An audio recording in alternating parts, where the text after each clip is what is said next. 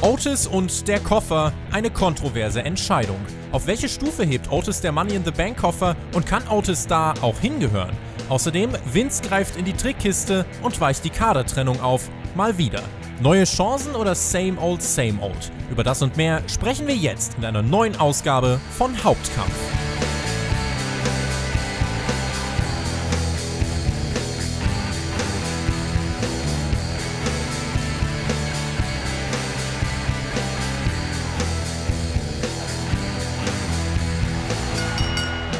Der 17. Mai 2020. Ihr hört den Spotfight Podcast mit einer neuen Folge von Hauptkampf, eurem wöchentlichen Wrestling Talk. Ihr habt fleißig auf Patreon abgestimmt. Patreon.com slash Spotfight Podcast. Das ist eure Anlaufstelle, um uns zu supporten und direkt auch Input für Hauptkampf zu liefern. Am Ende der Folge werden wir auch viele eure Fragen beantworten, die ihr dort gestellt habt. Und da kam in dieser Woche wirklich einiges zusammen. Und mit wir meine ich in dieser Woche meine Wenigkeit und den ebenfalls erfahrenen Podcaster und selbsternannten Social Media Guru Florian Schreiber. Wie spirituell wird das denn heute?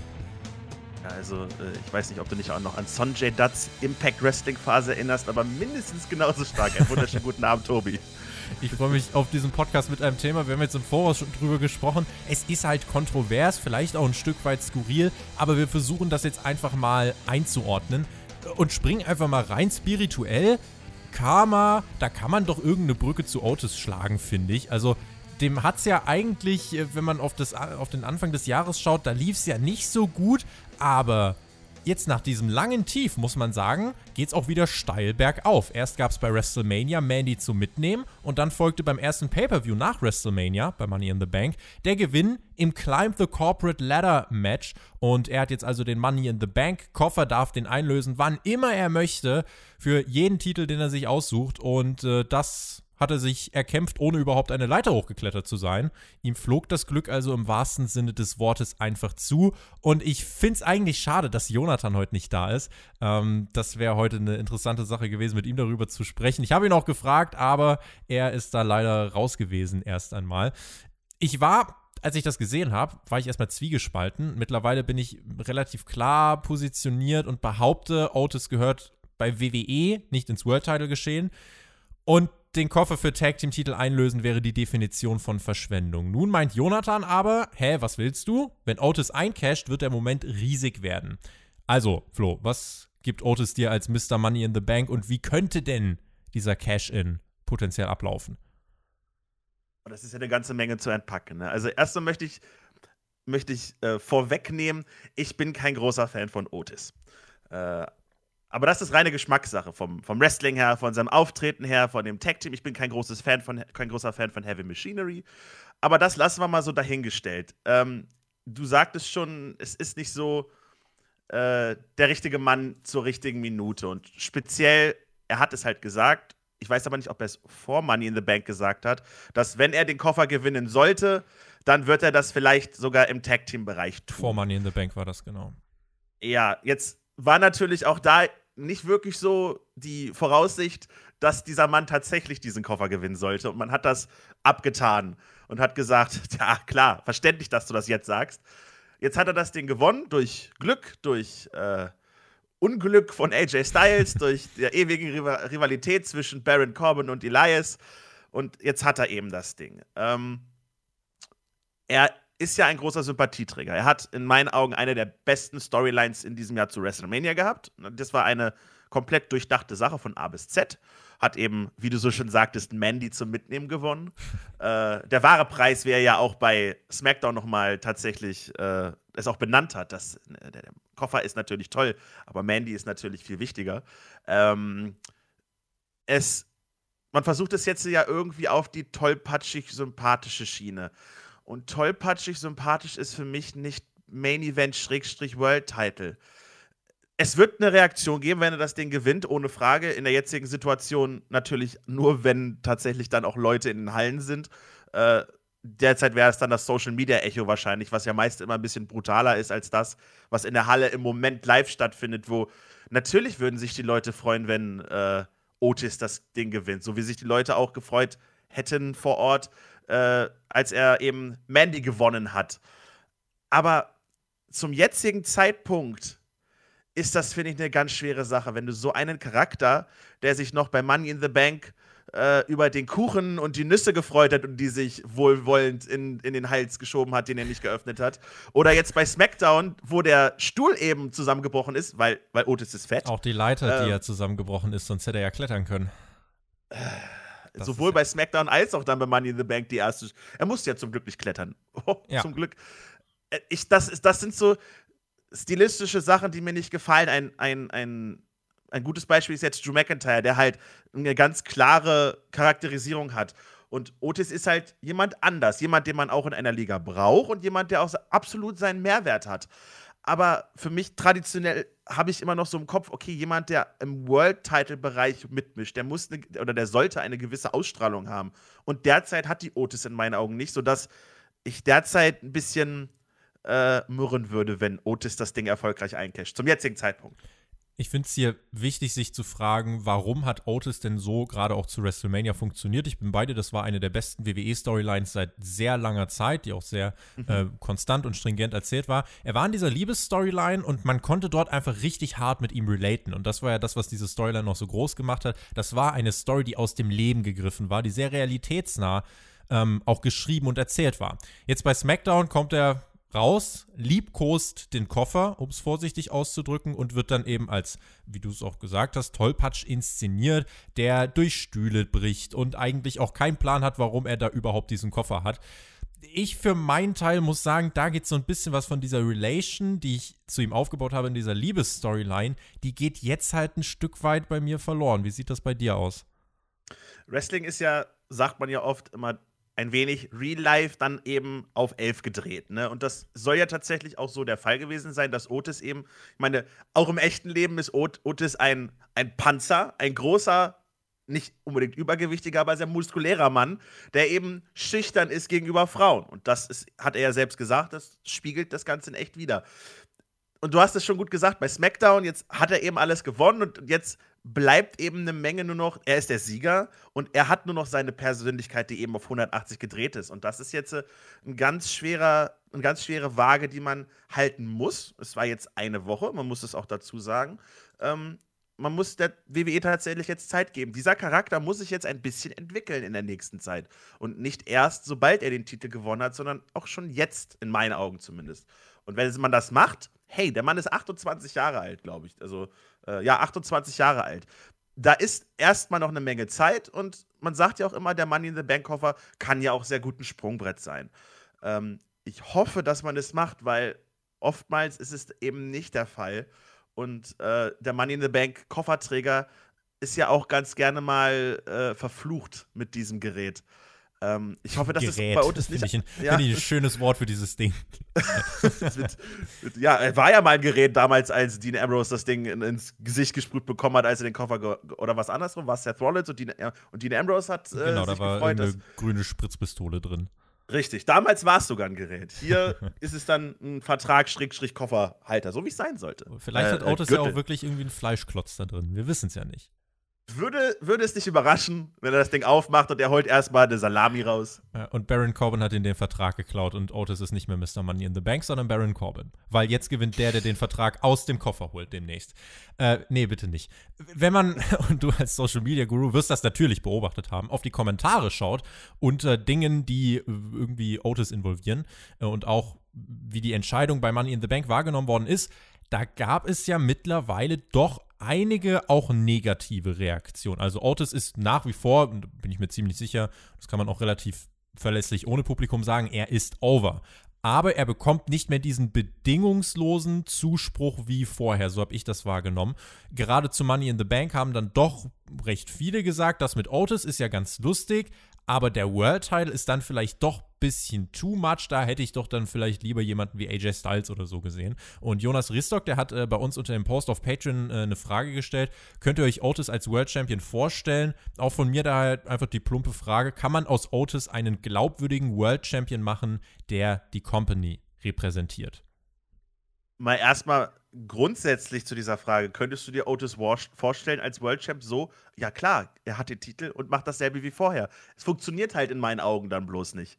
Ähm, jetzt, wenn man mal die, die, positive, den positiven Twist versucht zu nehmen, wenn er tatsächlich den World Title gewinnt und wir uns vorstellen, kann er etwas sein, was einen glaubwürdigen Champion darstellt? Da muss man sich den Kerl einfach nur angucken. Mal unabhängig davon, dass er zu kurzes T-Shirt trägt, okay. Aber der Mann ist halt, ist halt sehr beweglich für seine Statur. Der Mann ist groß, der Mann ist glaubwürdig, jemand, der seine Leute auseinanderbrechen kann. Ne? Mark Henry fällt mir da beispielsweise ein, der ja ähnlich groß, muskulös, vielleicht noch ein bisschen muskulöser, aber eben äh, glaubwürdig auch darstellen kann. Der Mann kann dir wehtun. Und das ist immer so ein bisschen was, was auf den ersten Blick dieses, diesen World Champion diesen, diesen Charme auch ausmacht. Jemand muss auf den ersten Blick erkennen, der Mann, oh, holy shit, der er ist braucht, es. Er braucht dieses Image, das sprichst du an.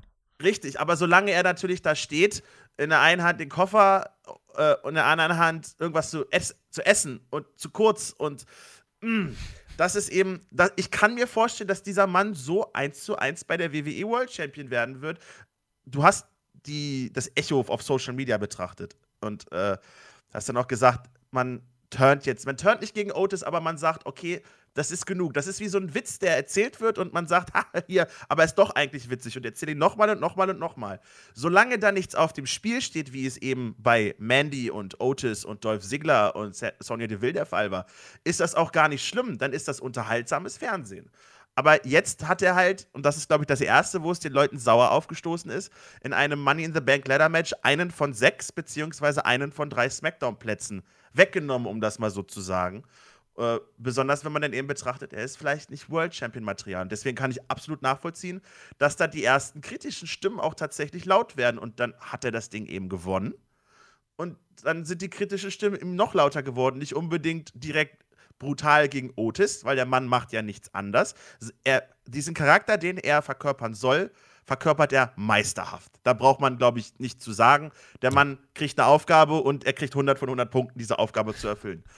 Ähm, aber dieser Mann ist jetzt eben Number One Contender und das ist eben die gefährliche Sache. Also es ist eine Menge drin, aber jetzt muss tatsächlich dran gearbeitet werden, sonst bleibt dieser Witz und er ist irgendwann nicht mehr lustig. Schauen wir mal jetzt auf die aktuelle SmackDown-Ausgabe, die du auch schon angerissen hast. Ähm, Otis wurde ja da im Opening-Segment bei Miss TV als Tollpatsch dargestellt. Man hackt halt jetzt einfach auf ihm rum, weil er halt dick ist und äh, einfach auch durch Dinge durchbricht und so weiter. Ähm, und die Erzählidee dahinter ist, schau, das ist so ein Tollpatsch und trotzdem gewinnt er im Leben und äh, kann sich durchsetzen. Ist das denn nicht sympathisch? Im Main Event traf er dann an der Seite von Universal Champion Braun Strowman auf The Miz und John Morrison. Letztere wurden clean in the middle of the ring besiegt. Es äh, gab dann kurz danach von Otis so eine ganz kleine Andeutung, ob er nicht Braun Strowman doch mit dem Koffer oder beziehungsweise einfach so attackiert, um den Koffer einzulösen. Aber er meinte dann, na, nee, ich hab nur Spaß gemacht und hat dann äh, mit Strowman und Mandy Rose gefeiert. Ich fand, dieses Abschlusssegment hat schon nochmal ziemlich deutlich die Dimension und auch die Grenzen sichtbar gemacht, in denen Otis sich bewegt. Ich sehe in Otis, auch wenn wir auf das Geschehen im Ring schauen, als Singles-Wrestler weniger Potenzial als als Tag-Team-Wrestler. Und im Vergleich zu Braun Strowman ist das ja auch, so leid es mir dann eben tut, aber im Moment stand jetzt noch sehr unglaubwürdig. Eben aufgrund der Sachen, die du auch angesprochen hast.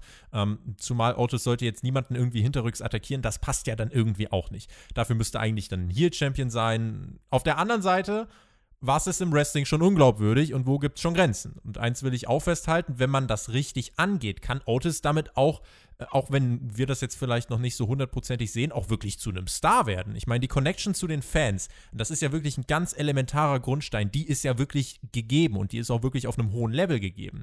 Ähm, also das gehört, finde ich, auch zur Wahrheit dazu. Und wie gesagt, im Wrestling ist alles möglich. Ich meine, auch Jinder Mahal war schon World Champion. Ist halt die Frage, sollte man mit Otis jetzt auf Biegen und Brechen wirklich all the way gehen, wenn man jetzt angefangen hat, oder sagst du, okay, wartet ab, ob ihr den Charakter weiterentwickelt bekommt, wartet vielleicht sogar ab, bis die Fans wieder da sind, um wirklich einschätzen zu können, wo steht Otis als Charakter, wo steht seine Connection mit den Fans oder ja, wie würdest du da jetzt verfahren? All the way gehen oder wirklich auf diesen Zeitfaktor setzen?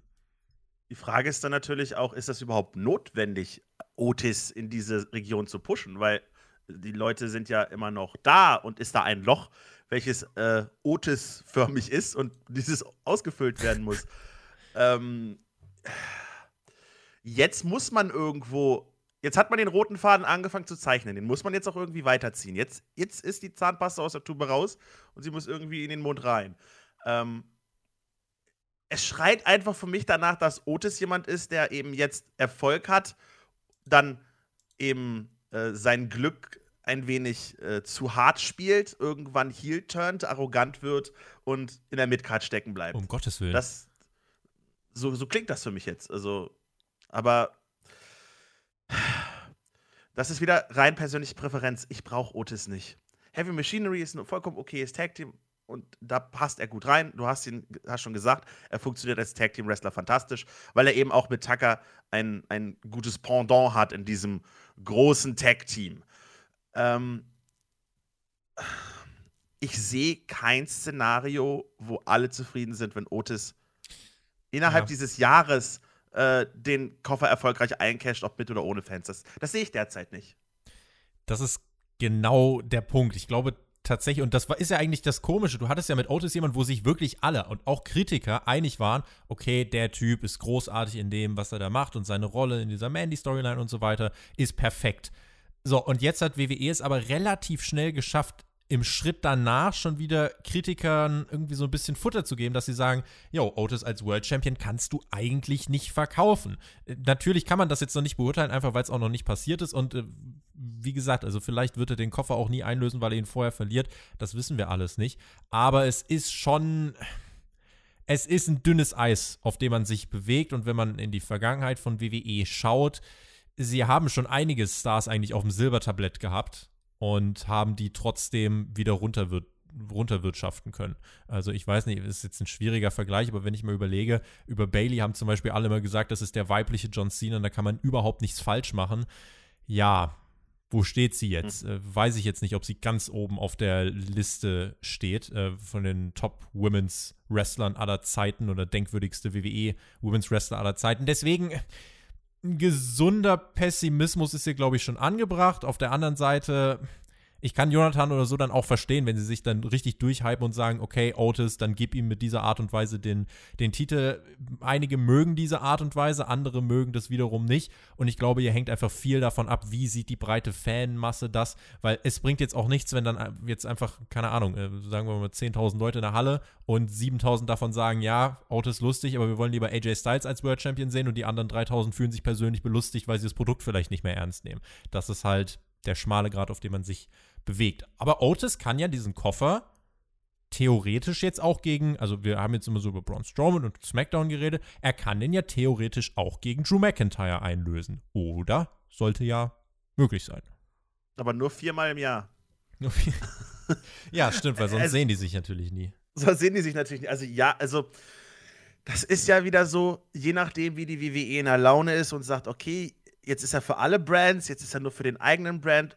rein theoretisch vom Money in the Bank Grundkonzept ist das ja ein Koffer mit einem Vertrag, der gegen jeden Champion eingelöst werden kann. Also kann er ihn auch gegen Drew McIntyre einlösen. Ich glaube, dann ist die Kritik aber noch viel größer. Mhm. Und das ist die Sache, gegen wen soll er denn eincashen, damit die Kritik nicht so groß ist. Ich weiß, also ich denke mal, bei Braun Strowman wäre sie schon geringer, aber auch da würdest du viel haben. Schau dir jetzt einfach mal das Bild an, wie Braun Strowman und Otis im Ring nebeneinander stehen. Dann ist es schon besser, dass Braun Strowman der mit dem World Title ist. Und äh, yeah. jetzt stell dir vor, das wäre halt äh, irgendwie umgekehrt oder dann ist auf einmal Otis derjenige, der da mit dem World Title steht. Finde ich schwierig zu verkaufen. Aber ich meine, gut, man kann das bis dahin, bis es zum Cashen kommt, natürlich noch aufbauen, aber wie gesagt, der gesunde Pessimismus. Ich meine, jetzt gerade, wo der Roster-Split ja auch sich einmal mehr so zu verabschieden scheint, wer weiß, ob Otis im Rahmen der Brand-to-Brand-Invitation irgendwann mal bei Raw auftaucht. Oder Wildcard-Regel, oder nennt es, wie ihr es wollt. Es läuft eigentlich alles auf selbe hinaus und damit kommen wir zu unserem zweiten Themenblock. Von Oktober bis Mai hat sie gehalten, die Trennung der Roster. Jetzt kurz vor dem Sommer ist erstmal wieder Schluss mit der strikten Trennung. Das Ganze, also strikte Trennung in An- und Abführung. Das Ganze wurde in der ersten Raw-Ausgabe nach dem historisch schlechten Rating vom 4. Mai bekannt gemacht und ist auch, finde ich, als Reaktion infolgedessen zu verstehen. Insofern, meine Frage und gern auch an die Zuhörer, fände ich tatsächlich da mal interessanten Überblick zu bekommen. Weckt diese Brand-to-Brand-Invitation jetzt mehr Interesse für das Produkt WWE oder für Raw oder für SmackDown, macht das jetzt irgendwas her für dich? ich kann mir das nicht vorstellen. Ich konnte es mir aber auch schon beim letzten und vorletzten Mal und davon nicht vorstellen. Dafür ist diese, dieses künstliche Konstrukt des Brandsplits nicht konsequent genug. Als das beim ersten Mal der Fall war, ne, in den frühen 2000er Jahren, da hat sich das noch ganz anders angefühlt. Das kann ich auch aus Erfahrung sagen, weil da bin ich Wrestling-Fan geworden. Und als ich dann eben hier nur auf Tele 5 SmackDown sehen konnte und eine Werbung zu Vengeance, weil das war da der Raw Pay-Per-View, der gerade war, da dachte ich, wer ist denn das überhaupt? Den kenne ich gar nicht. Oh, der kommt hier rüber? Draft? Was ist das? Das war damals ein sehr, sehr interessantes Konzept vor 15 Jahren. Jetzt leben wir in einer Welt, wo alle Superstars immer präsent sind, sei es aufgrund der TV-Shows oder von Social Media. Und man, du hast jetzt den Zeitraum ja gesagt, Oktober bis Mai. Das ist nichts, ne? Gut, jetzt die letzten zwei Monate vielleicht schon, weil einfach dieser März und dieser April ungefähr 20 Wochen lang waren gefühlt. Aber jetzt will man das wieder auflösen. Das erst, der erste Schritt war dann eben die glorreiche Idee von Drew McIntyre, King Corbin herauszufordern. Und es fühlt sich jetzt nicht so an, als wenn das der Killer-Move wäre und sagt, oh, coole Sache. Ähm, Im Gegenzug jetzt bei äh, SmackDown wo es eben Charlotte Flair war, die dann eben mit Bailey wieder ein bisschen was zu tun hat, wo es dann in der nächsten Woche das Champion gegen Champion Match ist, wo man, wo ich mich zumindest immer noch daran erinnern muss, dass ja Charlotte Flair tatsächlich NXT Championess ist und jetzt eben als Raw Superstar darüber kommt, weil NXT ja nicht mit dabei ist und es fühlt sich absolut nicht relevant an, sondern leider eher wie so ein kleiner Hilfeschrei im Sinne von, wir müssen was machen, um das Interesse zu erzeugen. Und ich, ich persönlich, aber das kann jetzt ich vielleicht nicht so beurteilen, weil ne, wenn man alles guckt, dann fühlt sich das sowieso so an, als wenn alle immer präsent sind. Ich sehe da nicht, dass das die Leute tatsächlich interessiert. Man möge mich Lügen strafen und ich hoffe, dass die Ratings wieder hochgehen und dass das jetzt äh, der, der Money Move ist. Das kann ich mir persönlich aber nicht vorstellen. Noch weniger als Otis als World Champion wenn man sich fragt, was diese Regel jetzt nun wirklich konkret bewirkt hat. Charlotte Flair hast du angesprochen. Ähm, sie war bei NXT zu sehen. Dort hat sie in der vorletzten Woche sogar noch ein Titelmatch bestritten gegen Io Shirai. Jetzt nächste Woche sehen wir sie bei SmackDown dann in einem Champion gegen Champion Match gegen Bailey. Bei Raw ist sie auch zwischendurch. Außerdem Raw Superstar AJ Styles steht im Intercontinental Championship Turnier. Also ein Raw Superstar bekommt die theoretische Chance auf einen SmackDown-Titel und äh, wie du das gerade schon äh, erwähnt hast, gibt es bei Monday Night Raw jetzt in der kommenden Woche die zauberhafte, doch das ist das richtige Wort, die zauberhafte Paarung Drew McIntyre gegen Baron Corbin. Ich sag mal so, und das Grundproblem, das hast du auch eigentlich, finde ich, schon sehr gut auf den Punkt gebracht, ähm, ist eben, dadurch, dass diese Roster-Trennung ja nicht mal ein ganzes Jahr oder so durchhält, ist es halt umso weniger wert, wenn sie dann alle paar Monate wieder aufgehoben wird. Und Cross-Brand-Matchups sind dadurch halt auch schlicht und ergreifend nicht wirklich besonders. Das ist eigentlich so das Kernproblem, zumal dadurch ja auch deutlich wird, in meinen Augen zumindest, WWE fehlen halt da auch die wirklichen Topstars und die wirklichen Draws, mit denen du das machen kannst. Also man reißt Brandgrenzen ein, bevor sich auf einer Seite irgendwo so wirklich was aufbauen konnte. Und dadurch fällt es eben schwer, Paarungen zu kreieren, bei denen man sich wirklich denkt, boah, krass. Und äh, ne, Drew McIntyre gegen King Corbin äh, ist dann eben nicht so ein Match. Also, wenn du jetzt auch gerade mal, setz mal beide World Champions gegeneinander, dann hast du Drew McIntyre gegen Braun Strowman. Ist das das größte Match, was WWE mit dem aktuellen Roster liefern kann? Wenn ja, finde ich, sieht man, dass da echt noch einiges fehlt.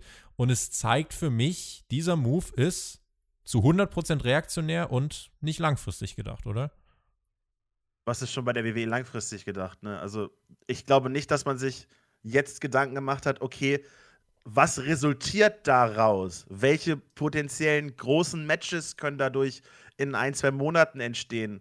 Ne? Was, was ich immer so so blöd fand in der letzten Zeit äh, des Brandsplits, der noch aufgebaut worden ist, war ja immer bei Survivor Series diese Challenge gegeneinander, wo es eben keine Konsequenz daraus gab, außer dass Stephanie McMahon mal gesagt hat, wenn ihr nicht gewinnt, dann gibt es Konsequenzen. Aber irgendwas Handfestes, womit ich sofort was anfangen kann. Jetzt wird mir gesagt, es gibt Raw gegen SmackDown Matches. Und direkt der Erste, der es sagt, ist der World Champion. Und nicht etwas, was aufgebaut wird. Erstmal mit Card, erstmal Möglichkeiten, um Vorfreude zu erzeugen, um zu sehen, oh Gott, vielleicht können wir unseren Mann, und man muss ja dann in solchen äh, in solcher Terminologie denken, wenn es dann ein uns gegen euch wieder gibt, äh, dass unser Mann dann zeigen kann, dass Raw besser ist. Aber was passiert denn nun, wenn, wenn Baron Corbin jetzt gewinnt? Dann ist Drew McIntyre in der Situation, dass er verloren hat. Baron Corbin kriegt vielleicht ein World Title Match. Und ne, es gab diese offiziellen Regeln ja jetzt auch, die bei SmackDown äh, benannt worden sind, dass ein Superstar viermal pro Jahr äh, bei einem anderen Brand auftreten kann. Ne? Und dann kommt wieder so, dann kommt natürlich wieder mein. Ich sage, mein dir, in, ich sage dir, in weniger als zwei Monaten gibt es die erste Ausnahmeregelung. Ziemlich sicher. In, in zwei das Monaten wird man uns erklären, warum Baron Corbin jetzt aber doch ein fünftes Mal bei Raw sein darf. Selbstverständlich. Guck dir doch nur AJ Styles an, wenn es tatsächlich so ist und der bei Raw ist. Dann, dann theoretisch gesehen, wenn er das Ding gewinnt, hat er ja schon mindestens drei Matches. Und dann kann er noch einmal auftreten und kehrt dann wieder zu Raw zurück. Das, natürlich hoffe ich, dass man sich dann da die Gedanken macht. Aber diese Fragen stelle ich mir als Internetfan, sage ich mal so, der vielleicht einen Schritt zu viel auch denkt, sodass mir Fragen im Kopf hängen bleiben. Und das ist dann eben das, was ich glaube auch der Otto Normalfan sich stellt, beziehungsweise dem es vielleicht auch egal ist. Was natürlich schön ist. Ich möchte ja, dass es allen so gut wie möglich gefällt. Wenn es ihm aber, aber, so egal ist, dass er abschaltet, dann äh, ist das nicht das Ziel, was man erreichen wollte. Nö, aber das schafft man ja derzeit mit dem derzeitigen Programm, vermischt natürlich mit der derzeitigen aktuellen Situation TM. Ja. Schauen wir mal auf einen weiteren Grund, warum die Regelung eingeführt worden sein könnte. Derzeit gibt es ja einige Superstars, die nicht anreisen können oder anreisen wollen, darunter ja auch der ehemalige Intercontinental Champion Sami Zayn, so muss man ja jetzt sagen. Man äh, versucht mit der Regel jetzt also vielleicht auch einfach das Loch zu stopfen, was äh, Corona in den Kader gerissen hat? Fragezeichen. Könnte das eine, ein Grund sein, warum diese Regel kommt? Es ist ja nur ein Raw-Superstar in diesem Turnier drin und ein Cesaro beispielsweise nicht. Hm der ja auch vor kurzem erst aufgetreten ist. Also die Notwendigkeit sehe ich nicht unbedingt, außer man möchte sagen, okay, wir haben noch einen Mann mit einhergehendem Name Value. Weiß ich jetzt nicht, ob das den großen Unterschied macht, um dann das als Untermauerung für einen weiteren Brand-Split, eine weitere Brand-Split-Verwässerung zu sorgen. Äh, aber das mit diesem Turnier ist ja noch wieder eine ganz andere G Geschichte mit ganz anderem Fadenbeigeschmack wie so viel derzeit. Äh, ich wir werden es sehen, ob es noch mehr Turniere geben wird, ob, ob noch andere Superstars tatsächlich Storyline-Löcher auch füllen oder eben nur für den kurzen Pop und für das hoffentlich bessere Rating, wie es jetzt bei Charlotte gegen Bailey wahrscheinlich sein wird. Ich glaube nicht, dass da eine längere Fehde draus entstehen wird, außer man kann vielleicht mit Hilfe dieses Matches dann endlich diese lang angedeutete Sasha Banks-Fehde anzünden. Es, ich sehe nicht den großen Mehrwert dadurch persönlich wir bekommen ja immer die Frage gestellt, auch zu diesem Podcast wieder, und zwar von Tom kam die in dieser Woche. Kann WWE mit einem kompletten Restart sein Produkt retten? Wie rettet man WWE? Kann man alles auf Null setzen und neu anfangen? Alles so Fragen aus dieser Kategorie. Ähm, wir wollen das Szenario jetzt nicht durchspinnen. Wir haben ja die Frage hier ohnehin immer mal wieder auch beantwortet. Ähm, aber heute haben wir noch ein bisschen was anderes vor. Insofern nur die Frage, sollte WWE mit oder ohne Roster-Split arbeiten? Also was hältst du ganz grundsätzlich von der Idee, die Roster aufzuteilen und was muss man tun, damit diese Teilung auch wirklich in den Köpfen der Fans so als richtig glaubwürdig akzeptiert und auch angenommen wird. Ich finde schon, dass der Roster-Split einen Mehrwert hat. Und speziell in der jetzigen Zeit, wo alles so gleich wirkt, wenn man es denn auf Teufel komm raus so präsentieren möchte, dann hat der Roster-Split durchaus seinen Wert. Und das ist, das ist wirklich gar nicht so schwer, glaube ich, durchzuführen. Ne? Ein Wir gegen euch Gefühl, ein, ein Resultatsystem, wo man sagt, hey, du kannst dadurch arbeiten, du, du steigst dadurch in einer klaren Hierarchie, ein leicht durchschaubares System, wo dann eben auch klar gemacht wird, es wird Matches zwischeneinander geben. Und wenn man dann eine irgendwie eine Belohnung klar sichtbar stellt. Na, das Money in the Bank Match funktioniert, weil man weiß, was der Sieger bekommt. Ne, diese, es, Wrestling ist A gegen B und Wrestling speziell ist A gegen B, damit C passiert. Und C ist das, was die Leute dann eben ein, überhaupt äh, mehr als so das technische Handwerk dazwischen auch zum Einschalten bewegt. Und wenn man das nicht klar macht, dann ist das vollkommen egal. Und ich, der Brand Split hat gerade jetzt tatsächlich einen Mehrwert. weil man eben auch keinen Mehrwert hat, dadurch, dass man einfach alle überall auftreten lässt. Ja. Ähm, deswegen kann man es durchaus machen. Es ist ein leichtes, es ist ein sehr künstliches Instrument, aber es ist wie normale Titelmatches ein leichtes Instrument, um Storylines zu schaffen. Und deswegen sehe ich den absoluten Mehrwert durchaus, wenn man es macht. Aber jetzt löst man es wieder auf. Jetzt schon. Ich würde einen Brand-Split auch erst dann als glaubwürdig bezeichnen, wenn es auch wirklich ein richtiger Schocker ist, wenn dann jemand von SmackDown auf jemanden von Raw trifft. Also diese Ankündigung Drew McIntyre gegen Baron Corbin, wenn die einen Bass auslöst, dann haben wir einen glaubwürdigen Roster-Split. Ich fand es ähm, ja, auch gar nicht so verkehrt zu sagen, dass eben, wie du das zum Beispiel vorhin bei Vengeance angesprochen hast, dass Raw und SmackDown ihre eigenen Pay-Per-Views haben, weil man dann auch einfach mal gezwungen ist, eine Pay-Per-View-Card auf die Beine zu stellen mit mehreren Storylines in einem Brand. Also schraubt gerne eine Pay-Per-View-Dauer auf 2 Stunden 30, gebt mir bei einem Raw Pay-Per-View eine Card mit 5, 6 Matches und ich bin happy. Selbe für SmackDown. Und dann gibt es eben die Survivor Series, den Rumble, den SummerSlam und Mania, wo eben alle Stars, also von Raw und SmackDown von mir aus auch NXT vertreten sind. Bring sowas wie das Money in the Bank Ladder Match, feature das beim SummerSlam, streich dafür den Money in the Bank Pay-Per-View. Die Leute mögen Nostalgie, bring No Mercy, Armageddon, Judgment Day oder was weiß ich zurück, gebt dem Custom Stages. So, aber diese Trennung muss dann trotzdem konstant durchgehalten werden. Also es muss den klaren Pay-per-view-Kalender für Raw geben, den klaren Pay-per-view-Kalender für SmackDown geben und es müssen eigenständige Brands existieren mit eigenständigen das Shows und eigenständigen Pay-per-views das ist es halt, ne? Brand Split, da muss man auch mal auf das Wort Brand achten und nicht nur im Sinne von, im Namen sind sie zwei verschiedene Entitäten, sondern die, die Marke, die Identität, dass tatsächlich man sich mit Raw identifizieren kann und sagt, SmackDown ist doof oder umgekehrt. Das kann auch bei den Fans ankommen. Jetzt vielleicht nicht so, dass die einen nur, nur SmackDown gucken und nicht Raw, weil Raw irgendwen hat, den ich nicht mag, aber einfach damit ich sagen kann, ey, ich bin Raw-Fan und ich möchte, dass sie diesen Smackdown-Leuten in den Hintern treten. Aber solange Raw und Smackdown der einzige Unterschied nur ist, dass andere Leute in meinem Ohr sitzen und die Seile rot oder blau sind, bringt das nichts. Da muss tatsächlich ein Geschmacksunterschied auch vorhanden sein. Es war mal eine Zeit lang, dass Smack bei Smackdown gesagt worden ist, dass das wrestlerisch gesehen die bessere Show ist. Ja. Ob das nun der Fall ist, ist jetzt die Frage, aber das hat aber einfach in den Köpfen drin und das ist das Wichtige. Es muss ja nicht immer nur sein. Der Schein ist ja auch oft einfach da. Und wenn man sich das, wenn man dann fühlt, oh, der wrestlerische Smackdown-Mann könnte den äh, Raw-Mann, der da sein, Maul, sein Maul dafür groß aufreißen kann, besiegen, dann ist das inhärent eine Storyline, die mich mehr interessiert, als wenn es einfach nur ein Raw-Mann X gegen ein Smackdown-Mann Y ist.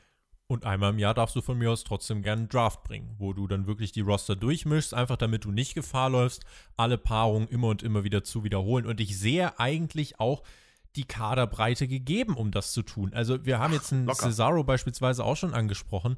Äh, Cesaro könnte man von 0 auf 100 für mich zu einem glaubwürdigeren World Champion machen, auf die Schnelle als Otis, muss ich jetzt ganz ehrlich sagen. Ähm, Niemand wird dir widersprechen. sag, das, sag das nicht im Internet. Da werden auch rationale Äußerungen sehr schnell ähm, irrationalisiert. Ähm, Touché. Aber ich weiß nicht, also so wird so würd ich das jetzt angehen, so wie ich das geschildert habe. Äh, Wenn es meine Company wäre, ist nicht, wird es auch nicht sein. Und äh, deswegen, naja, vielleicht jetzt um das abschließend zu fragen, ist die aktuelle Aufweichung, ist die jetzt nur temporär oder glaubst du tatsächlich, dass wir dann wirklich äh, Ende Sommer wieder erstmal Raw und SmackDown, dass sich das wieder so eingependelt hat, dass äh, auch alle wieder nur in ihren Brands auftreten dürfen? Weil das Ding ist, die Regel hat man jetzt definiert direkt für ein Jahr. Also es sind so und so viele äh, Auftritte pro Jahr erlaubt? Denkt man bei WWE echt schon so weit oder ist es in einigen Monaten eh schon wieder alles Schnee von gestern? So wie bei jedem Brandsplit sage ich, das ist übermorgen vergessen. Ein bisschen überspitzt, aber äh, das ist eben das Problem. Ich, ich mag, ich kann mit einem Brandsplit gut was anfangen. Die WWE hat es seit dem ersten Brandsplit in meinen Augen nicht so geschafft, dass ich sage, das ist ein gutes Konzept. Und deswegen sehe ich gerade jetzt, jetzt speziell aufgrund der kompletten Situation rundherum, sei es TV, sei es sei es äh, ne, die komplette Weltsituation, sehe ich das nicht länger, als bis die Zuschauer wieder in den Hallen sind. Wir werden mal sehen, wann und ob es gelockert wird. Und apropos lockern, die WWE hat ja auch recht transparent eigentlich mitgeteilt, dass kein Superstar, der aufgrund der Pandemie nicht anreisen will oder anreisen kann, der muss nicht um sein Standing oder irgendwas dergleichen fürchten. Nun sehen wir zum Beispiel beim Cruiserweight-Titel, der Titel wird nicht aberkannt, aber es wird ein Interims-Champion gekrönt. Und äh, dann gibt es aber auch zwei populäre Main-Roster-Beispiele. Und zum einen haben wir Roman Reigns. Er wurde vor Money in the Bank aus einem Videopaket zu Seth Rollins herausgeschnitten und wurde ähm, ja seit eigentlich SmackDown vor WrestleMania nicht mehr erwähnt, mit keiner Silbe. Der andere, Sami Zayn, ihm wurde nun, nachdem er seit WrestleMania nicht mehr aufgetreten ist und auch nicht angereist ist, der Intercontinental Championship-Titel aberkannt. Der Titel wird nun in einem Turnier neu vergeben. Wie ordnest du den Umgang von WWE mit der Situation ein, gemessen an den Aussagen, die man im Voraus getroffen hat? Da kann man eigentlich, äh, äh, da kann ich eigentlich nicht viel irgendwie groß noch Interpretationsspielraum lassen, oder? Ähm, du sagtest, es wird ein Interims-Champion hier ausgefochten, aber es wurde ihm ja der Titel aberkannt. Ne? Es ist ja, man hat eins zu eins, oder was heißt eins zu eins, aber man hat eine sehr ähnliche Situation nach dem Cruiserweight-Title, wo man einen Interims-Champion jetzt hat, nämlich mit Jordan Devlin. Und wo dann am Ende herauskommt, der Sieger dieses Turniers wird gegen, äh, wird eben gegen Jordan Devlin höchstwahrscheinlich antreten, weil Jordan Devlin eben aufgrund Einreisebeschränkungen nicht reinkommt. Der kann nicht. Sami Zayn könnte. Und Sami Zayn hat sich, und da gehen Props raus, er hat sich dazu entschlossen, in dieser Situation nicht anzutreten. Was ich persönlich mehr als nur nachvollziehbar finde. Vielleicht sogar die richtige Entscheidung, die hundertprozentig richtige Entscheidung. Ähm, wenn man dann natürlich genau diese öffentlichen Aussagen hat, ne, dass ein Push nicht beeinträchtigt wird aufgrund der Entscheidung. Und dann wird eben der Push beeinträchtigt aufgrund dieser Entscheidung. Ist das nur ein weiteres, das ist WWE wie in den letzten Wochen, ne? Mit den Entlassungen und dem, Auf dem Wiederaufnehmen von TV-Shows und es überrascht doch nicht in geringster Weise. Oder? Äh, mich nicht. Nee, aber äh, du, wir haben schon ganz andere Kaliber noch bei WWE erlebt. Äh, ich hoffe, dass, also mich hat das jetzt nicht komplett aus der Bahn geworfen. Also eine Company, die regelmäßig für Pay-per-Views False Advertising betreibt, äh, dass die dann auch jetzt in der Firmenphilosophie da Sachen sagt, die nach außen hin sich erstmal gut anhören, aber die intern anders umgesetzt werden. Also das ist jetzt kein kompletter Schock zu Sami Zayn heißt es mittlerweile eben tatsächlich auch, er hat mit Heat zu kämpfen. Man begrüßt die Entscheidung nicht, dass er zu Hause bleibt. Darin liegt für mich eben auch der Widerspruch. Natürlich handelt es sich um Gerüchte und keiner weiß, ob das zu 100% stimmt. Insofern natürlich alles mit Vorsicht zu genießen. Aber Stand jetzt, Sami Zayn ist scheinbar nicht glücklich damit. WWE ist scheinbar nicht glücklich damit. Und ganz grundsätzlich soll es ja auch hinter den Kulissen recht stressig hergehen. Vielleicht als abschließende Frage, bevor wir gleich in den Fragenteil gehen. Wie hast du jetzt im Moment, äh, wie, wie ist deine Position zu WWEs Umgang mit dieser Ausnahmesituation? Es ist ja, das muss man halt in dem Kontext, finde ich, auf jeden Fall auch sagen, eine Situation, die ja keiner von uns jemals so zuvor erlebt hat. Äh, nee, klar, es ist eine absolute Ausnahmesituation und deswegen muss man auch immer bei jeder Entscheidung, egal wie sie die WWE trifft, ein Sternchen dran machen. Und das wird in den Geschichtsbüchern auch sicherlich so später stehen. Aber welches Fettnäpfchen hat die WWE denn jetzt nicht ausgelassen? Sei es Entlassungen in der Corona-Zeit, sei es, äh, äh, sei es der Umgang mit Pushes, der Umgang von Leuten, die nicht auftreten können, ob sie nun nicht immer in den Shows erwähnt werden, ob sie tatsächlich nicht mehr äh, Champion sind. Ne? Und da wird dann auch mit zweierlei Maß gemessen, ja ganz offensichtlich. Ähm, und dann eben auch, man möchte weiter auf Teufel komm raus Shows veranstalten. Heute kam dann die Meldung raus, dass Vince McMahon verzweifelt eine Alternativlocation für den SummerSlam sucht, damit dieser vor Zuschauern stattfinden kann. Ich persönlich bin auch der Meinung gewesen, man hätte WrestleMania nicht stattfinden lassen sollen. Weil jetzt ist es ein Monat her oder ein bisschen länger. Und ich bin immer noch der Meinung, dass man sich hätte machen sollen, weil alles, was bei WrestleMania passiert und alles, was dann eben die Wege für die nächsten Monate einleitet, ist nicht so in den Köpfen der Leute angekommen, wie es eben sonst der Fall wäre. Ähm, das sage ich jetzt als jemand, der natürlich keine monetären äh, Investments in dieser Firma hat. Ja. Äh, aber ich bin auch so jemand quasi einer der Meinung, ist jetzt nicht so toll, dass die Bundesliga heute anfängt, auch wenn ich Fußball vermisse.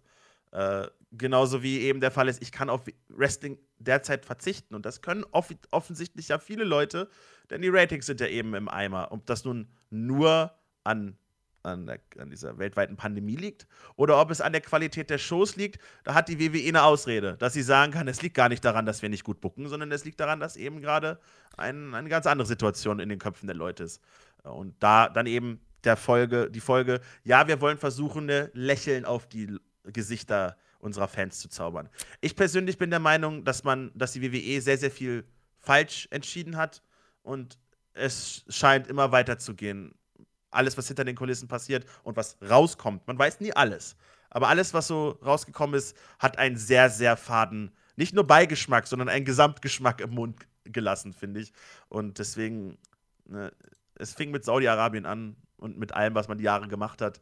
Und jetzt so, es ist, es, ist eine, es ist ein roter Faden. Einer, der bei der WWE in den Storylines oft vermisst wird. Die Promotion selbst bietet ihn, wenn man auf Gossip Backstage steht. Der Chris, der bei uns im Team ist, ist ja großer New Japan-Fan und ihm tut das natürlich auch weh, dass diese Promotion jetzt sehr lange nicht veranstaltet hat.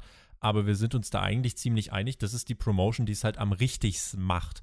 Aber das ist natürlich nur unsere subjektive Sicht der Dinge, denn natürlich, das gehört auch dazu, WWE hat TV-Verträge, auch AW hat TV-Verträge, das heißt, man veranstaltet weiter. Bei AW war es immerhin so, dass man sehr viel aufgezeichnet hat und ich habe das Gefühl, das Gesundheitskonzept dort mit den Corona-Tests, äh, die auch gemacht werden, ist besser als jetzt bei WWE, wo halt eine Gesundheitskontrolle über die ähm, Körpertemperaturmessung äh, erfolgt. Aber da, ich bin da kein Fachmann und kann das nur ganz laienhaft äh, beurteilen. Insofern äh, nur eine ganz vorsichtige Positionierung.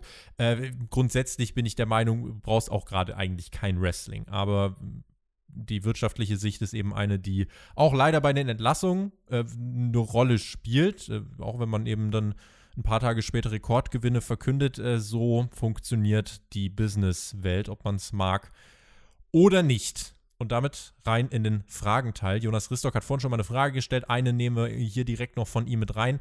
Ähm, wir nehmen, ich, komm, wir haken hier direkt mal mehrere äh, Fragen ab, äh, und zwar alle zum selben Themenkomplex. Jonas Ristock hat noch gefragt, denkt ihr, die Women's Division wird den Ausfall von Becky einigermaßen kompensieren können? Bruninho hat gefragt, wie würdet ihr Asuka aufbauen? Und Jannis hat gefragt, was denkt ihr, wird Becky Lynch der WWE ähm, äh, was wird der Women's Division ohne Becky fehlen und wie findet ihr Asuka als neue Titelträgerin, vor allem mit dem Gimmick? So, Luft holen, Flo, wir bündeln das Ganze. Die Art und Weise, wie Becky den Titel bei Raw an Asuka abgegeben hat, in meinen Augen das beste Segment bei Raw seit dem Concerto von Orton gegen Edge. Ich fand das nahezu perfekt und überragend inszeniert. Ich kenne Menschen, die haben eine andere Meinung. Vielleicht grundsätzlich erstmal dazu. Wie hast du denn dieses Segment bei Raw gesehen, wie man Becky erstmal rausgeschrieben hat?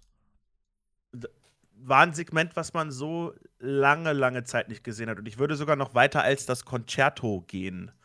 Persönlich hat mich das nicht so geflasht. Ich verstehe aber definitiv, äh, in welche Richtung du damit abzielst. Es war echt.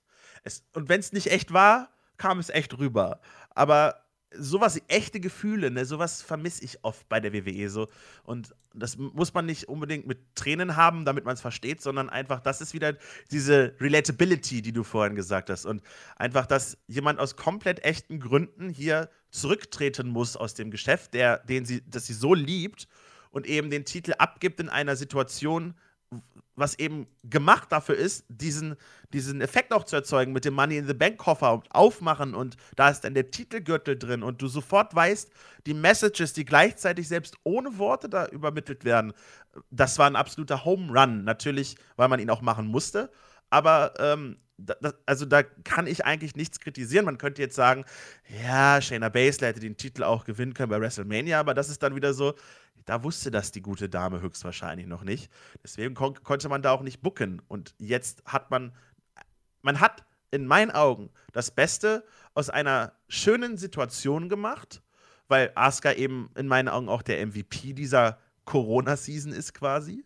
Ähm, und weil ähm, einfach Becky, weil endlich mal wieder ein Wrestler quasi ein, ein echtes Ereignis aus dem echten Leben genommen, aber mal positiv äh, hervorbringen konnte. Sonst ist immer, wir müssen jetzt die Fourth Wall brechen, wenn jemand gestorben ist oder wenn jemand so hart verletzt ist, dass er zurücktreten muss. Und jetzt war es mal ein absolut positives Beispiel, wo alle die ersten 10 bis 15 Minuten von Raw, glaube ich, verstehen konnten, welche Gefühle da in diesen Leuten vor sich gehen.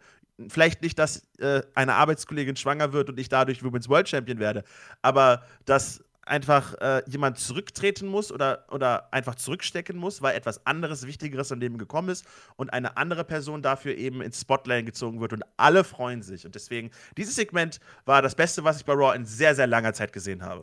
Die Anschlussfrage, die man dann natürlich stellen muss, die jetzt auch aus den Fragen hier hervorgeht, wie sehr wird Becky dieser Division fehlen und kann Asuka diese Lücke einfach eins zu eins füllen? Und meine ersten Gedanken dazu waren eigentlich, dass Asuka ja, und das ist ja schlicht und ergreifend so eine der erfolgreichsten Frauen in der WWE-Geschichte ist, schon jetzt. Und ich finde, als genau das sollte man sie auch bewerben, weil wann war Asuka denn am erfolgreichsten und am meisten over? Richtig, als über NXT unbesiegt eine Gegnerin nach der nächsten weggeklatscht hat. Und ich denke, genau da sollte man jetzt auch zurückkehren und man sollte hier auch wirklich mal den Zuschauern vor Augen führen, was diese Frau erreicht hat. Hier mal eine Liste von den Dingen, die Asuka schon gewonnen hat. Sie war Raw Women's Champion, SmackDown Women's Champion, NXT Women's Champion, Women's Tag Team Champion, Money in the Bank Ladder Match hat sie gewonnen und sie hat den Royal Rumble der Frauen gewonnen. Also diese Vita dieser Frau liest sich tatsächlich schon ziemlich krass und ich denke mir, push das und stellt sie wieder als unbesiegbar hin. Und dann, finde ich, hast du definitiv eine Frau, die Becky ersetzen kann und auch als Aushängeschild einer ernstzunehmenden, kompetitiven Frauendivision taugt. Vielleicht sollte sie ein bisschen weniger rumschreien, aber sonst, finde ich, passt es eigentlich. Ja, mal davon abgesehen, also da hast du absolut recht, die Erfolge sprechen für sich und die muss, das, was gesprochen wird, muss die WWE eben jetzt nur noch verstärken und auch in die, in die Köpfe der Leute wieder reinbekommen, denn man weiß es ja irgendwo. Nur halt immer mit, ach ja, da war ja was. Ähm, dazu muss man dann, finde ich, aber auch sagen, dass Becky Lynch ja nun längst nicht mehr so groß und präsent ist, wie sie es noch vor einem Jahr und länger äh, war. Da hat man ja schon äh, sowohl einfach, weil äh, ne, es ist wie mit Trainieren oder mit Kochen. Irgendwann ist der Punkt erreicht, wo das eben am besten ist und dann versucht man, die Flamme noch weiter aufrechtzuerhalten und irgendwann kocht das Ganze über. Becky Lynch war längst nicht mehr so populär, wie es noch vorher war. Immer noch die populärste Frau des Rosters, ohne Frage. Vielleicht mit Abstrichen Charlotte Flair, aber eher in diesem Wrestling-Kosmos. Becky, Becky, Lynch war schon jemand, die diese Barrieren ein wenig dehnen konnte. Aber das war ja speziell in diesem Jahr auch nicht mehr so hart der Fall. Und äh, deswegen glaube ich, dass das ein Loch ist, was durch Asuka mehr als adäquat gefüllt werden kann. Wenn es nicht der Fall ist, würde es nicht an ihr liegen. Sie hat die wrestlerischen Qualitäten, sie hat äh, ein, ein Gimmick, was Sprachbarrieren überschreitet. Das, was ja bei Superstars, die eben nicht normale englisch sprechende äh, Wrestler sind, eben ja oft ein Problem ist. Äh, sie spricht eben sehr durch visuelle Methoden, durch, wie du schon sagtest, ein wenig das Schreien und Verrücktsein. Ein wenig ich, nur, natürlich, ne? Ich, ich, ja, äh, ich, ich kann, ich, ich muss auch manchmal sagen, okay, das ist jetzt ein bisschen sehr viel, aber ähm, trotzdem ist das was, was man, was jeder versteht, ne? Und wo man sagt, okay, die Frau ist durchgedreht und weiß nicht, was sie macht. Und das ist ein, das ist ein Selbstläufer. Das gefällt mir auch nicht unbedingt, weil ich eben sie auch von ihrer NXT-Zeit und davor kenne. Ähm, aber das selbst wenn man es zurückdreht um diverse Gänge, ist das immer noch was, was sofort verständlich ist. Und deswegen kann sie absolut ohne Probleme das Aushängeschild äh, der WWE sogar sein als Frauenwrestlerin. Und sie hat mit einer anderen großen Damenwrestlerin, die seitdem sie bei Raw ist, vielleicht nicht so die, die, die Erfolgsschiene, zumindest im Sinne von, dem Gefühl her, natürlich hat sie Leute besiegt. Ich meine natürlich Shayna Baszler, natürlich hat sie Leute besiegt. Aber da ist ein Gegenspieler einfach da. Die darf man bloß nicht nächste Woche schon gegeneinander antreten lassen. Ne? Du musst diese beiden jetzt, diese beiden Züge nebeneinander fahren lassen, damit eben, wenn sie auf einer Schiene fahren und, und anscheinend zu drohen, gegeneinander zu fahren, das muss man dann eben groß darstellen. Da ist jetzt schon eine Menge Potenzial da. Ich mag Maya Jax nicht, aber die ist ja auch da. Ne? Also hat man da auch ein großes Hindernis vor sich. Da ist Potenzial da und deswegen glaube ich, dass jetzt gerade äh, ein, ein Verlust von Becky Lynch durchaus zu kompensieren ist. Vielleicht nicht adäquat, weil so jemand lässt sich eben nicht eins zu eins ersetzen. Aber man hat definitiv Material da, um nicht abzusaufen, um das mal so zu sagen. Vielleicht noch ein Satz zu Becky. Ich glaube, jetzt in dieser Zeit Abstand vom Wrestling zu nehmen, ist, glaube ich, mehr als ein idealer Zeitpunkt. Also was, was für einen besseren Zeitpunkt kann es geben? Und insofern alles Gute an Becky Lynch und Seth Rollins. Und wenn wir Becky wiedersehen, bin ich mir recht sicher, dass wir behaupten können, dass die Pause zur richtigen Zeit kam und ihr auch gut getan hat. Ob wir sie nochmal wiedersehen, das steht in den Sternen, aber ich würde jetzt erstmal den Haken an dieses Thema machen. A Tom Bomb hat gefragt, denkt ihr, es ist eine gute Entscheidung, jetzt schon Brody Lee ins Main Event zu bucken? Er ist doch noch nicht wirklich gut aufgebaut. Klammer auf, ich kann zumindest mit Charakteren, die nur in die Kamera starren, nichts anfangen, Klammer zu. Und wenn äh, er sein Titelmatch verliert, kann man ihn als Leader seiner Gruppierung gleich wieder vergessen. Oder irre ich mich und es würde ihm gar nicht schaden. Oder könnt ihr ihn euch vielleicht sogar als Champ vorstellen? Fragezeichen. Da steckt eine Menge drin in dieser Fragestellung, beziehungsweise in diesem Kommentar. Ich muss gestehen, ich bin nicht so der Riesenfan von Brody Lee. Ich glaube, man hat in der kurzen Zeit, wo er bei AW ist, schon gesehen, dass er Talente hat, die man, die bei der WWE nicht äh, abgerufen worden sind. Äh, sei es das Reden, sei es ein gewisser Auftritt, sei es mehr als einfach nur dieser stereotypische Haut drauf Hillbilly. Ähm, ich finde, er ist nicht die richtige Besetzung des Exalted Ones. Und ich bin der Meinung, dass man zu schnell zu viele Leute hat debütieren lassen bei AEW, sodass sein Auftritt, seine Rückkehr und eben jetzt sein Titelmatch nicht so heftig wirken. Ich glaube, wenn du dir alle, das ganze Konglomerat von Leuten anguckst, die jetzt da sind, da ist Lance Archer derjenige, der wesentlich schneller mehr Eindruck gemacht hat, auch aufgrund von sehr imposanten Videosegmenten, aufgrund seiner Siege, aufgrund seiner Erscheinung. Bei Brody Lee finde ich das alles noch nicht so ganz stimmig. Und das ist gerade, wenn man über AEW spricht, eben etwas, was sie gut hingekriegt haben. Sachen, die nicht sofort stimmig sind, zu verändern. Man hat bloß den Gradmesser, den man sonst nicht hat, nicht mehr in der Halle, nämlich die Zuschauer. Ne, als die Leute nichts mit Britt Baker anfangen konnten, hat man sie hier geturnt. Diese Reaktion hört man nicht. Man weiß nicht, vielleicht ist Brody Lee der heißeste Heel überhaupt. Man kriegt es bloß nicht so mit. Man liest nur innerhalb dieser Social Media Bubble einfach, dass äh, Brody Lee anwesend ist. Ich könnte selbst nicht mal so sagen, sind die Leute nun entzückt von ihm oder sagen sie, äh, ich persönlich sehe ihn zumindest leider nicht mehr als eine Titelverteidigung gegen John Moxley. Und dann ist die Frage, was passiert? Lässt man so langsam die Dark Order irgendwie noch umschiften und implodieren oder ist das wiederum zu früh? Das ist eine, eine Situation, wo in meinen Augen eigentlich keiner von beiden verlieren darf. Und ich gehe ganz stark davon aus, dass Brody derjenige ist, der verlieren wird. Ich bin der Meinung, dieses Match kommt zu früh und ist auch der mit Abstand schwächste Aufbau für ein World Title Match bei AEW, seitdem es diese Company äh, gibt. So ein Pay-Per-View mhm. World Title Match. Natürlich den Umständen geschuldet. Man hat ja direkt nach Revolution begonnen, MJF in eine gewisse Position als Contender zu bringen. MJF dann aber fast zwei Monate gefehlt und jetzt hat man eben diese Paarung aus dem Zauberhütchen gezogen. Ich glaube, äh, das kann ja nicht ansatzweise so viel ziehen wie auch Moxley gegen Jericho. Dafür, äh, dafür fehlt Brody Lee leider in der Tat der Aufbau und äh, ich sehe das da wie du. Ähm, ich bin wahrscheinlich noch ein bisschen angetaner von dem Gimmick, aber äh, wenn du fragst, entzückt oder äh, es ist ein entzücktes, äh, was da irgendwie gerade so durchs Internet geht, würde ich sagen. Also es ist so beides, aber keine, also es fehlt so die komplette Begeisterung und gerade für ein World Title Match ist das einfach viel zu früh. Richtig, also ähm, da da hat man so ein bisschen geguckt, man braucht unbedingt ein World Title Match bei Double or Nothing. Und dann ist das natürlich eine Paarung, die irgendwo Sinn macht. Er ist derjenige, der gerade viele Leute platt macht und Lance Archer ist derjenige, der eben beschäftigt ist. Deswegen kann ich da auch nicht sagen, das, das ist falsch. Aber es fühlt sich definitiv nicht richtig an. Oliver Jodeit, meine Frage lautet, was muss die WWE deiner oder eurer Meinung nach tun, um die Tag Team Division wieder zu retten? Oder ist diese hoffnungslos verloren und ohne Chance auf Reparatur. Absolutismen sind natürlich äh, immer herzlich willkommen. Alles muss immer absolut und der endgültige Ton sein. Ähm, die Tag Team Division ist zu reparieren. Äh, ich glaube, da kann man sich relativ sicher sein. Ähm, man muss eben halt die richtigen Werkzeuge nehmen. Ich finde, die richtigen Teams hat man ja durchaus. Nur es sind halt nur Teams und es gibt keine Geschichte so wirklich dahinter. Das ist, glaube ich, so das äh, Kernproblem. Es kommt gleich weiter unten nochmal eine Frage zu AEW und Tag Teams. Äh, ich glaube, da kann ich da noch ein bisschen was dazu sagen, aber Stand jetzt, äh, diese Division ist zu retten und sie ist nicht hoffnungslos verloren.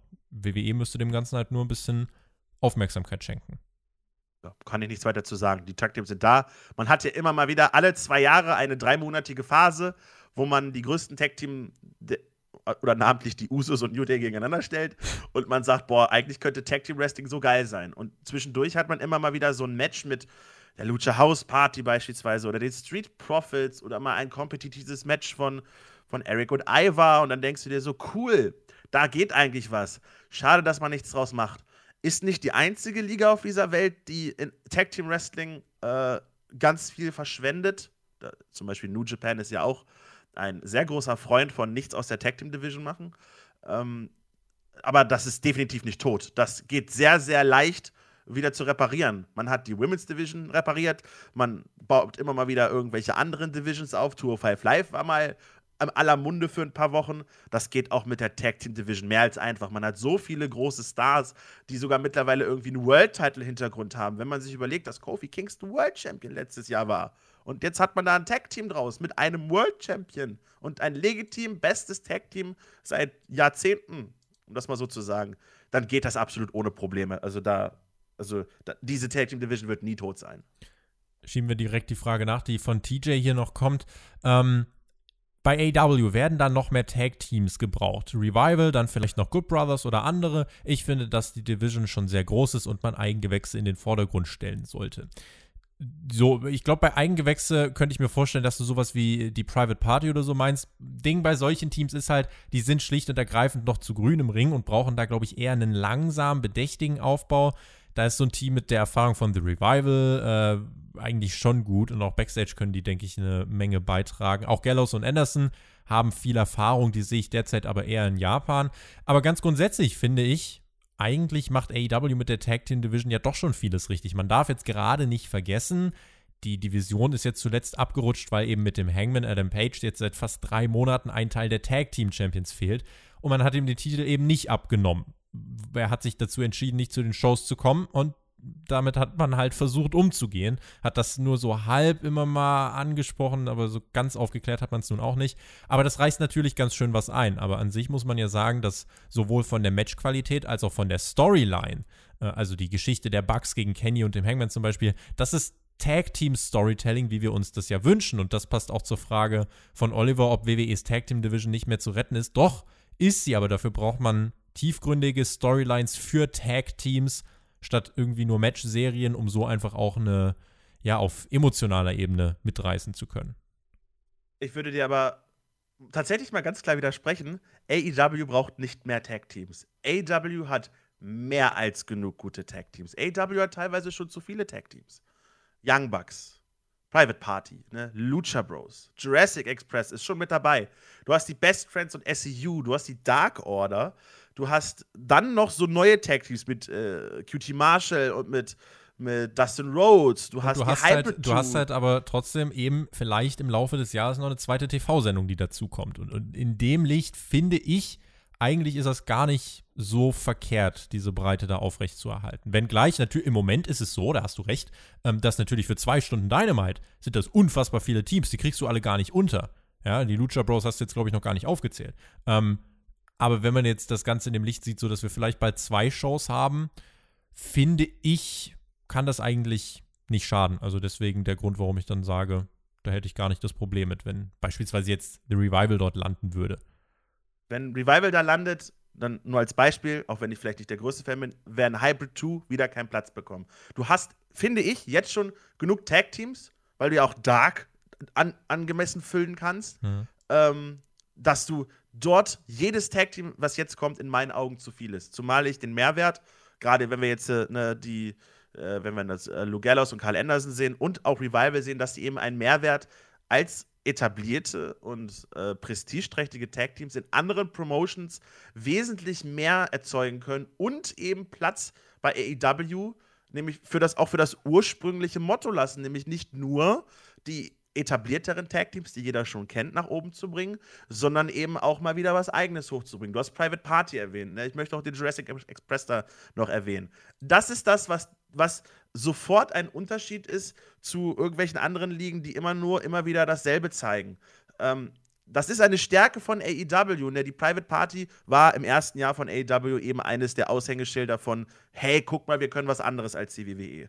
Und die AW hat mehr als genug Leute, die eben diesen WWE-Geruch an sich haben, schon dabei sich geholt. Dass AW, äh, das Revival perfekt zu AW passt, da muss ich nichts zu sagen. Die Matches, die sind in Stein gemeißelt, da würden sehr gute Matches bei rauskommen, Storylines draus machen, das passt. Aber ich denke dann eben außerhalb dieser, da kommt was Gutes bei raus, nämlich an allen, die die Leidtragenden dadurch sind. Das muss nicht sein, natürlich, das ist Spekulation, aber ich habe die Befürchtung einfach. Fair enough. Das kann man so sehen und da will ich auch gar nicht irgendwie groß gegen argumentieren. Ähm, bin gespannt, wie sich das dann ausspielt, wenn es dann vielleicht wirklich diese zweite TV-Sendung gibt. Plus Stark, dann wären es ja theoretisch fast schon drei. Ähm, mal gucken, was dann passiert. Die letzte Frage für heute kommt von Julian. Er fragt, welchen Stellenwert haben für euch noch die Titel im Main-Roster? Ich glaube, jetzt geht es um WWE. Und welchen Titel vermisst ihr, der wirklich Ausstrahlung hatte? Gern auch den Wrestler nennen, der diesem Titel ganz viel verliehen hat, beziehungsweise der diesem Titel Glanz verliehen hat. Was fällt dir ein an Titeln? Ich äh, überlege gerade so einen Titel, den ich zurückbringen würde. Also, ich glaube, Titel haben wir mehr als genug. Wahrscheinlich geht es dann jetzt darum, wann die Titel welchen Stellenwert hatten. Wie Wenn groß ich, sie mal waren. Also rein aus unterhaltungstechnischen Gründen wünsche ich mir ja den 24-7-Titel zurück. Die Anfangszeit mit. Die Anfangszeit. Den gibt's doch noch. Du tust so, als wäre der weg. Gronk hat den nur mitgenommen, aber der, der Titel ist ja noch aktiv. Wenn das so weitergeht, ja, dann fliege ich im September nach Amerika, falls das offen ist, und ich sehe den Footballspieler Rob Gronkowski, der vielleicht immer noch 24-7-Champion ist, weil er seitdem noch nicht bei der WWE war. Ähm, nein, natürlich Spaßantwort. Ich bin ein Fan von den Anfangszeiten der 24-7-Ära. Ähm, die WWE braucht erstmal nicht mehr Titel. Die hat mehr als genug Titel und sollte vielleicht die Titel, die sie haben, erstmal richtig präsentieren. Ähm, man hat eigentlich alle Titel aktiv, die in irgendeiner Weise was Besonderes an sich hatten. Den, den Hardcore-Titel vielleicht nicht, aber den Hardcore-Titel brauchen wir nicht. Ich glaube, ich hoffe, da sind wir uns einig. Da können wir einen Candlestick-Titel ähm, draus machen. Ja, oder ja, aber wir haben, wir haben den Women's Tag Team Title, wir haben den Cruiserweight Title. Ne, also gimmickbehaftete Titel brauchen wir nicht mehr. Das hatten wir in den letzten Jahren in anderen Ligen genug mit unter 30 Leuten oder mit Junior Heavyweights, wo wir eben das Cruiserweight-Äquivalent in Amerika haben. Ähm, ich, natürlich könnte ich sagen, ich möchte gern, dass der Intercontinental Title wieder so einen Wert hat, wie es in den 90er Jahren der Fall war. Ähm, aber das hat eben eine ganze Menge mit der Anzahl der Titel zu tun. Ne? Man hat diesmal, man hat jetzt zwei World-Title, das heißt, man hat schon zwei Titel im Gegensatz zu früher, wo man einen World-Title und den Intercontinental-Title zum Beispiel hatte. Ähm, ich wünsche mir persönlich keinen Titel zurück. Wir haben eigentlich genug und alle, die wir, äh, die wir handeln können und die die WWE handeln kann oder auch nicht. Wenn ich überlege, wer wem welchen Glanz irgendwie verliehen hat, ähm, ich muss sagen, eigentlich, ich glaube, so diese World-Title-Fehde damals vom Edge und dem Undertaker, die ja dann auch in, äh, es gab dieses, oh, was war denn das? Ich glaube, One Night Stand, was 2008 oder so, wo, der, wo die Stipulation war, wenn der Taker verliert, muss er erstmal gehen und so. Ähm, ich glaube, das war so das erste Mal, dass ich als Wrestling-Fan emotional so richtig krass mitgenommen wurde. Äh, einmal, weil, weil der Undertaker weg war und einmal, weil dieser World-Title, das war so dieses absolute Goal und der Undertaker hatte keine Chance mehr irgendwie auf diesen World-Title und Edge hat diesen Titel bekommen und ich war so böse und ich war noch ein kleiner Mark und generell dieser, dieser Title-Run von Edge, der sich ja dann, glaube ich, bis WrestleMania gezogen hat, das war schon das war schon krass und ich glaube, er ist da jemand, der dieses World-Title-Geschehen für mich bei SmackDown damals in den Jahren ja, 2007, 2000 2008, 2009, der es da für mich massiv bereichert hat. Aber damals hat der Titel halt auch noch äh, wirklich eine ganz andere Ausstrahlung, ganz andere Bedeutung gehabt. Ich meine, ja, heute ist es so, dass Braun Strowman den Titel gewinnt, weil er 24 Stunden vorher in der Grafik für das Match angekündigt wird. Natürlich alles andere Voraussetzungen als sonst, aber bei WWE ist einfach das Problem, dass die World Championships so ein bisschen einfach an Glaubwürdigkeit verloren haben. Also der glaubwürdigste World Champion ist und bleibt Brock Lesnar, den man sich aktuell vorstellen kann. Äh, aber bei WWE ist zum Beispiel nicht, äh, nicht auszudenken, dass da wie in Japan oder so jemand irgendwie drei Jahre mit dem Titel rumrennt. Äh, das, da denkt WWE einfach in anderen Zyklen und ähm, ja, deswegen, mh, hm, den Titeln fehlt da so ein bisschen was. Es war übrigens äh, TLC 2008, äh, One Night Stand 2008, One in einem TLC-Match. Ja, absolut genau. richtig. Genau, ha, gut, gut erinnert. Wenigstens das. So, damit würde ich sagen, machen wir den Haken dran. Wir haben das Zeitlimit äh, maximal ausgereizt. Gucken wir mal, wie das dann nächste Woche bei Hauptkampf hier aussieht. Äh, wir haben ja eine vollgepackte Woche. Es gibt ja die Live-Review zu Double or Nothing am Sonntag. Vielleicht kommt Hauptkampf am Samstag, vielleicht auch am Sonntag. Schaut einfach mal am Sonntagabend in den ähm, Community-Tab hier auf YouTube. Dann äh, könnt ihr da äh, ja alle Informationen kriegen, die ihr braucht, wann welcher Podcast kommt. Und in diesem Sinne, vielen lieben Dank fürs Zuhören. Ich bin gespannt auf eure Meinungen zu dem, was wir diskutiert haben. Ich bedanke mich bei dir, Flo, für die Runde. Und äh, das war nicht das letzte Mal. Mal schauen, wann wir uns wieder hören. Und damit verabschiede ich mich, sage, genieß Wrestling. Du hast die Schlussworte. Macht's gut. Auf Wiedersehen. Tschüss. Ja, vielen Dank, dass du die Brand-to-Brand-Invitation an mich gereicht hast, dass ich den Money in the Bank Koffer quasi abhängen durfte und hier nochmal wieder teilnehmen durfte. Es hat mir sehr viel Spaß gemacht. Macht äh, mir immer sehr viel Spaß, mit dir über Wrestling zu sprechen und ich hoffe, euch, liebe Zuhörer, hat es auch gefallen. Äh, ihr kennt das Spiel. Subscribed, patreon.com slash spotfight. Macht die Socials, hört die Ausgabe. Genießt Wrestling, bleibt gesund und macht's gut.